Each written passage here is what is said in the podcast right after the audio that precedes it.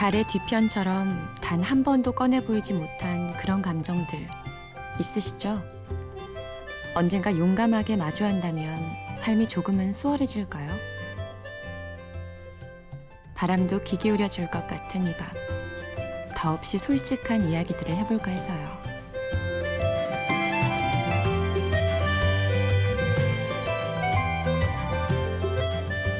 심야 라디오 DJ를 부탁해. 다시 한번 DJ를 부탁받은 저는 황유리안나입니다.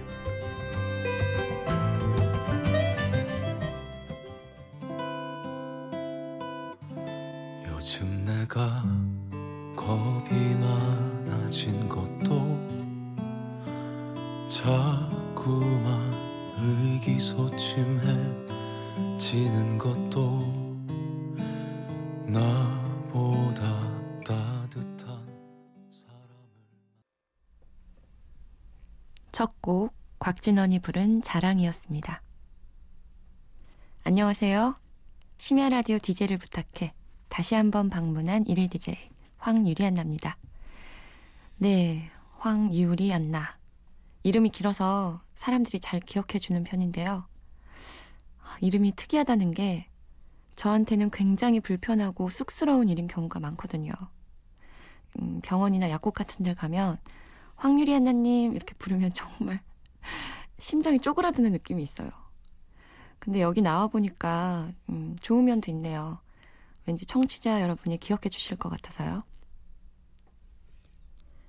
지난번 방송 때 귀신 꿈꽃도를 비롯한 몇 가지 무리수를 두고 나서 아, 집에서 혼자 하이킥을 수도 없이 했는데요. 사기꾼 같은 옆에 피디님 게임에 넘어가가지고 이것저것 했었는데 정신 차리고 나니까 녹음이 끝나 있더라고요. 진짜 내가 다시는 다시는 이런 무리수를 두나 봐라 그랬었는데 뭐 또 이렇게 방송 나오게 되니까 그러면 이번엔 어떤 무리수를 둬서 인상을 남길까 고민하고 있습니다. 큰일입니다. 오늘은 감정에 대한 이야기를 하려고 해요. 새벽 3시라는 시간은 사람이 감정적으로 변하는 시간이기도 하죠. 감정에 고수하면 누가 있을까요? 저는 감정의 베테랑 하면 이소라 씨가 떠올라요. 무심히 살다가도 그녀의 음악 앞에서는 마음을 이렇게 더듬어 보게 되더라고요. 그래, 나도 저렇게 아플 때가 있었지. 음, 그런 마음. 나는 애써 부정하고 싶고 덮어두고 싶던 마음인데, 이 사람은 이렇게나 솔직하게 노래하는구나. 참 강인하다. 그런 생각에 부러운 마음도 들어요. 그녀의 목소리 잠시 들어보실게요.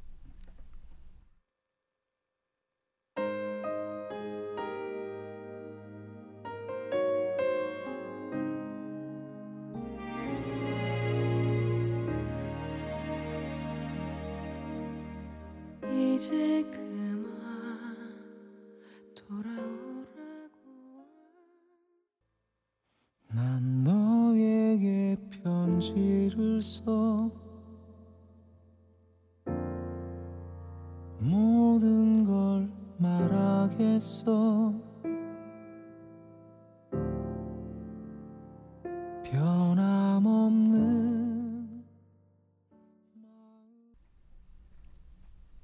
이소라 씨의 이제 그만 그리고 이소라 씨의 노래를 선배인 유열 씨가 다시 불렀죠. 이런 경우 많지 않은데, 음, 나를 사랑하지 않는 그대에게 들으셨습니다. 여러분에게 감정은 뭐예요?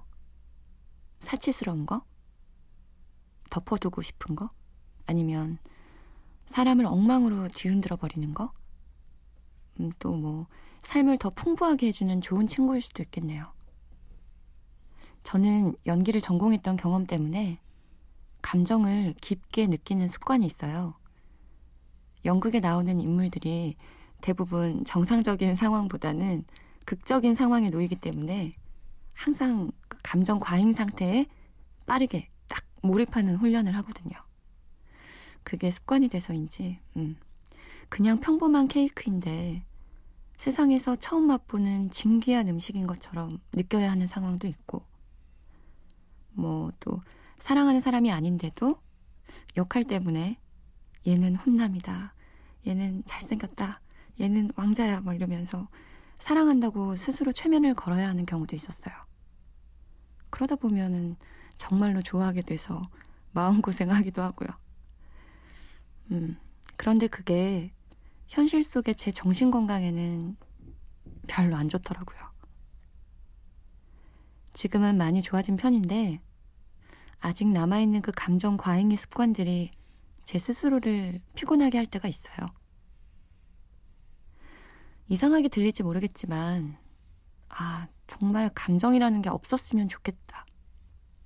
그러면 좀 살만할 텐데, 라고 생각할 때도 많아요.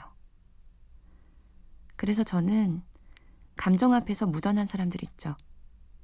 그 감정을 담담하게 관조할 수 있는 사람들이 제일 부러워요. 이런 느낌처럼요.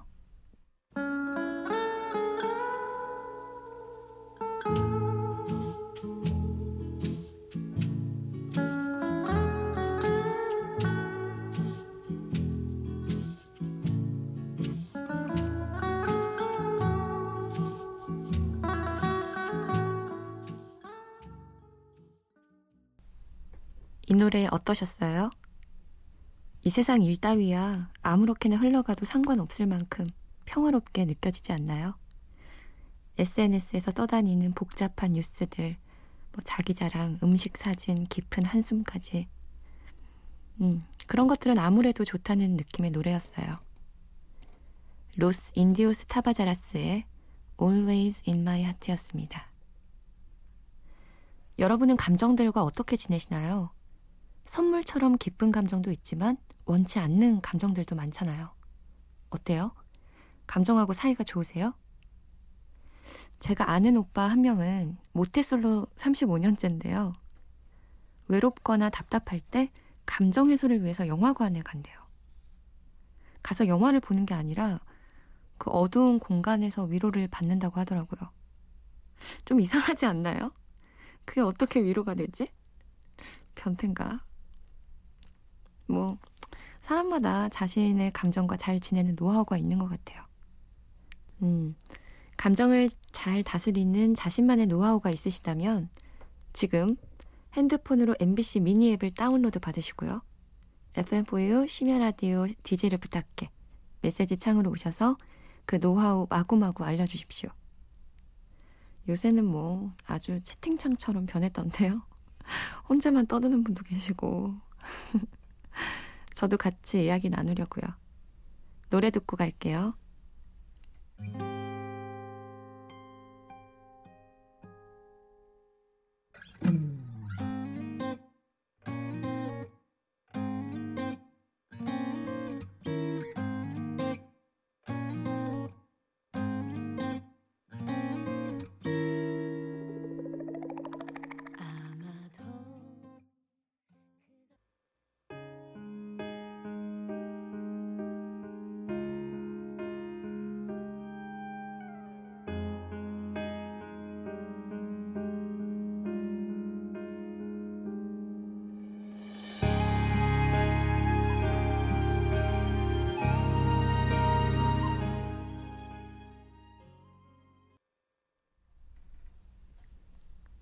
홍민정이 부른 아마도 그건 나월의 바람기억 들으셨습니다. 여기는 심야 라디오 DJ를 부탁했고요. 저는 일일 DJ 황유리안나입니다. 제 친구 녀석 중 하나는 연애를 5년 정도 쉬고 있어요. 허우대 멀쩡하고 인기도 많은데 왜 연애를 안 할까? 궁금해서 물어봤더니 이런 말을 하더라고요. 연애는 리스크가 너무 커. 이 친구가 성의 없이 연애할 줄 모르는 친구예요. 감정도 시간도 고스란히 다 줬는데 꼭 성공한다는 보장도 없고. 그것보다도 헤어졌을 때 회복이 도무지 안 되니까 뭐 그럴 수도 있겠다 했죠. 음, 저는 무슨 뜻인지 알 것 같아요. 이런 걸 꼭 계산적이라고만은 할 수 없죠. 어떤 사람에게는 이별이 시간이 지나면 해결되는 고통일 수 있지만 누군가에게는 해결되지도 극복할 수도 없는 절벽 같은 일일 수도 있죠. 저도 그렇거든요. 감정을 따라 연애를 한다는 게 크레바스 위를 걷는 것처럼 위태위태할 수 있는 것 같아요. 그러니까 사랑이잖아. 아픔도 허락하는 게 라는 말들 하잖아요. 근데 정말 너덜너덜 상처받은 사람한테는 이런 말들이 폭력일 수 있는 것 같아요. 일상생활이 안 될 만큼 내게 소중한 존재를 잃는 경험을 해보면 섣불리 사랑을 권하기가 어려운 것 같아요. 사랑이 상처로 남으신 분들, 그럼에도 불구하고 다시 사랑할 수 있는 봄날 맞으시기를 바랄게요. 사랑에 대해 담담하게 리스크를 껴안는 노래들 들어보겠습니다. 박정현의 마음으로만, 자이언티의 그냥. 환하게 웃어요. 난 걱정하지 마요. 난 지금도 이렇게 웃잖아요. 난 못 잊을 테니까. 나만 기억하면. 내가 안쓰러워 보여 인사하는 거라면 내 마음 다칠까 걱정 말고 그냥 지나가면 돼요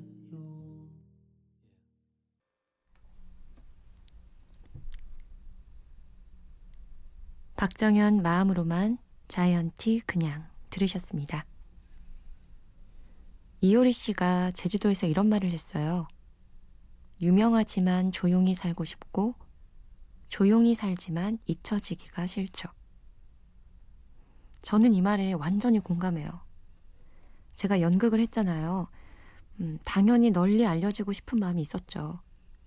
그런데 또 나를 알아보는 건 너무 싫은 거예요. 이해하세요? 이런 마음? 이름이 특이해서 어릴 적부터 누군가로부터 주목받는 것에 아무래도 거부감이 있는 것 같아요. 예전에 창원이란 동네 살 때, 어, 전교생이 다 아는 황유리안나, 뭐 그런 사람이었는데, 뭐 특출난 게 있는 게 아니라 그냥 이름표만 봐도 특이하니까 다들 알았던 거죠. 그런 게 저한테는 컴플렉스였어요.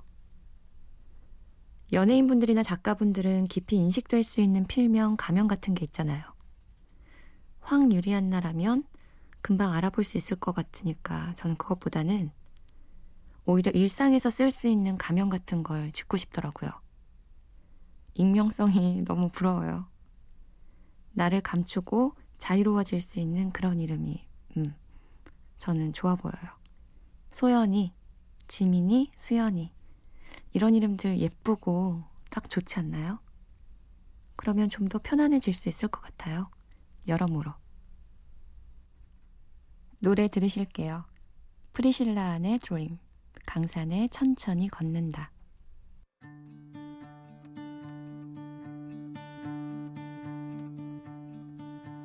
I was a little girl alone in my little world who dreamed of a little home for me.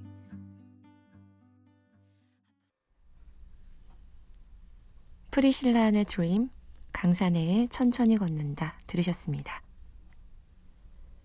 감정이라는 걸 말로 표현하기가 쉽지 않은 것 같아요. 어떻게 표현할 수 있을까요? 먹먹함이나 목매임, 저릿저릿한 기분들?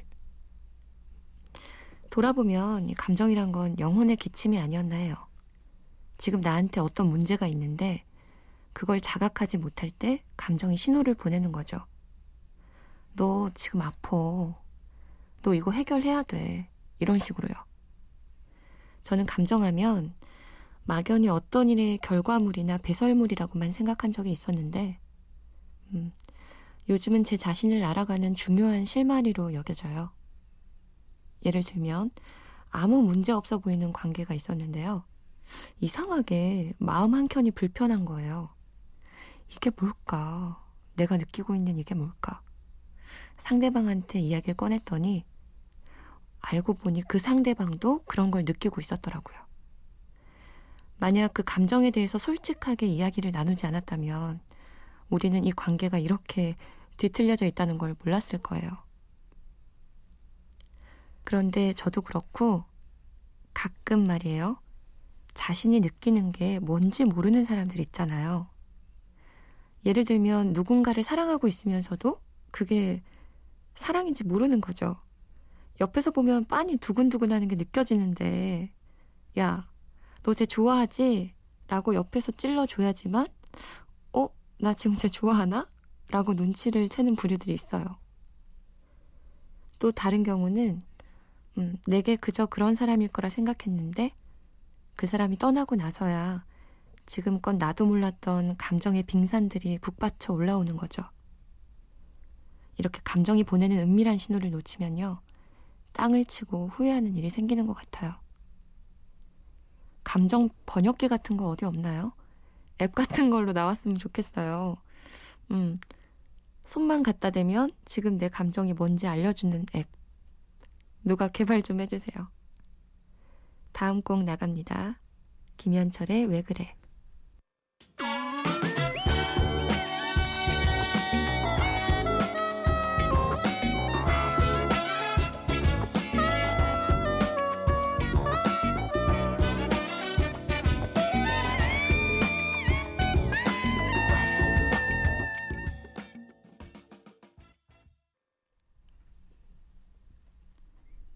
김현철의 왜 그래 들으셨습니다. 처음부터 끝까지 남자가 계속 왜 그래라고 묻고 있는데 중간에 여자가 그만 만나 하는 거 들으셨나요? 어찌 보면 흔한 이별의 장면 같은데요. 헤어지는 이유를 어찌 다 설명하겠습니까? 왜 그래라고 묻는다고 해서요. 그죠? 사실 말 못하는 것들도 많겠죠. 여러분은 지금 심야 라디오 DJ를 부탁해 듣고 계시고요. 저는 일일 DJ 황유리안납니다.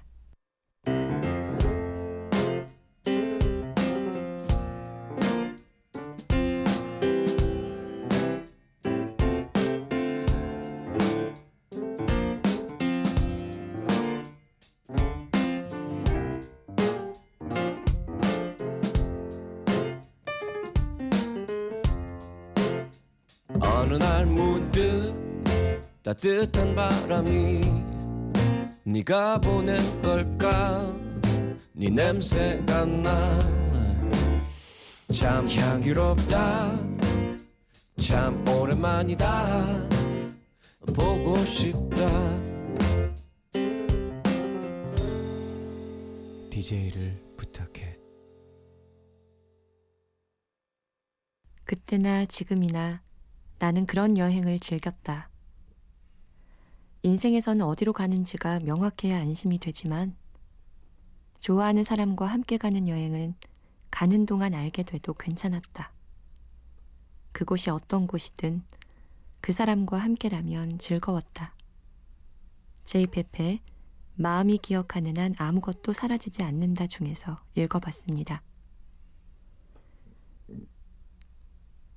한 시간이 훌쩍 지나가 버렸네요. 음, 참 매력적인 프로그램이에요. 여기 있으면 어디로 가든지 즐거운 여행이 되네요. 무리수를 둬도 즐겁고요. 어떡하죠? 가기 싫은데. 연애할 때 하루 종일 같이 있었는데도 손을 놓지 못하는 마음처럼 찌질하게 매달리고픈 그런 마음입니다. 여러분도 꼭 참여해보세요. MBC 심야 라디오 DJ를 부탁해 홈페이지 들어오셔서 신청서 작성해 주세요. 제가 고급 정보 하나 알려드리자면요. 요즘 지원하는 사람이 급격히 줄어서 경쟁률이 그다지 높지 않다고 합니다. 이곳엔 행복한 여름밤의 추억이 기다리고 있으니까요. 문을 두드려 보세요. 마지막 곡 제이레빗의 선잠 띄우고 저는 사라집니다. 저는 일일 DJ 황유리안나였습니다. 또 올게요. 고맙습니다.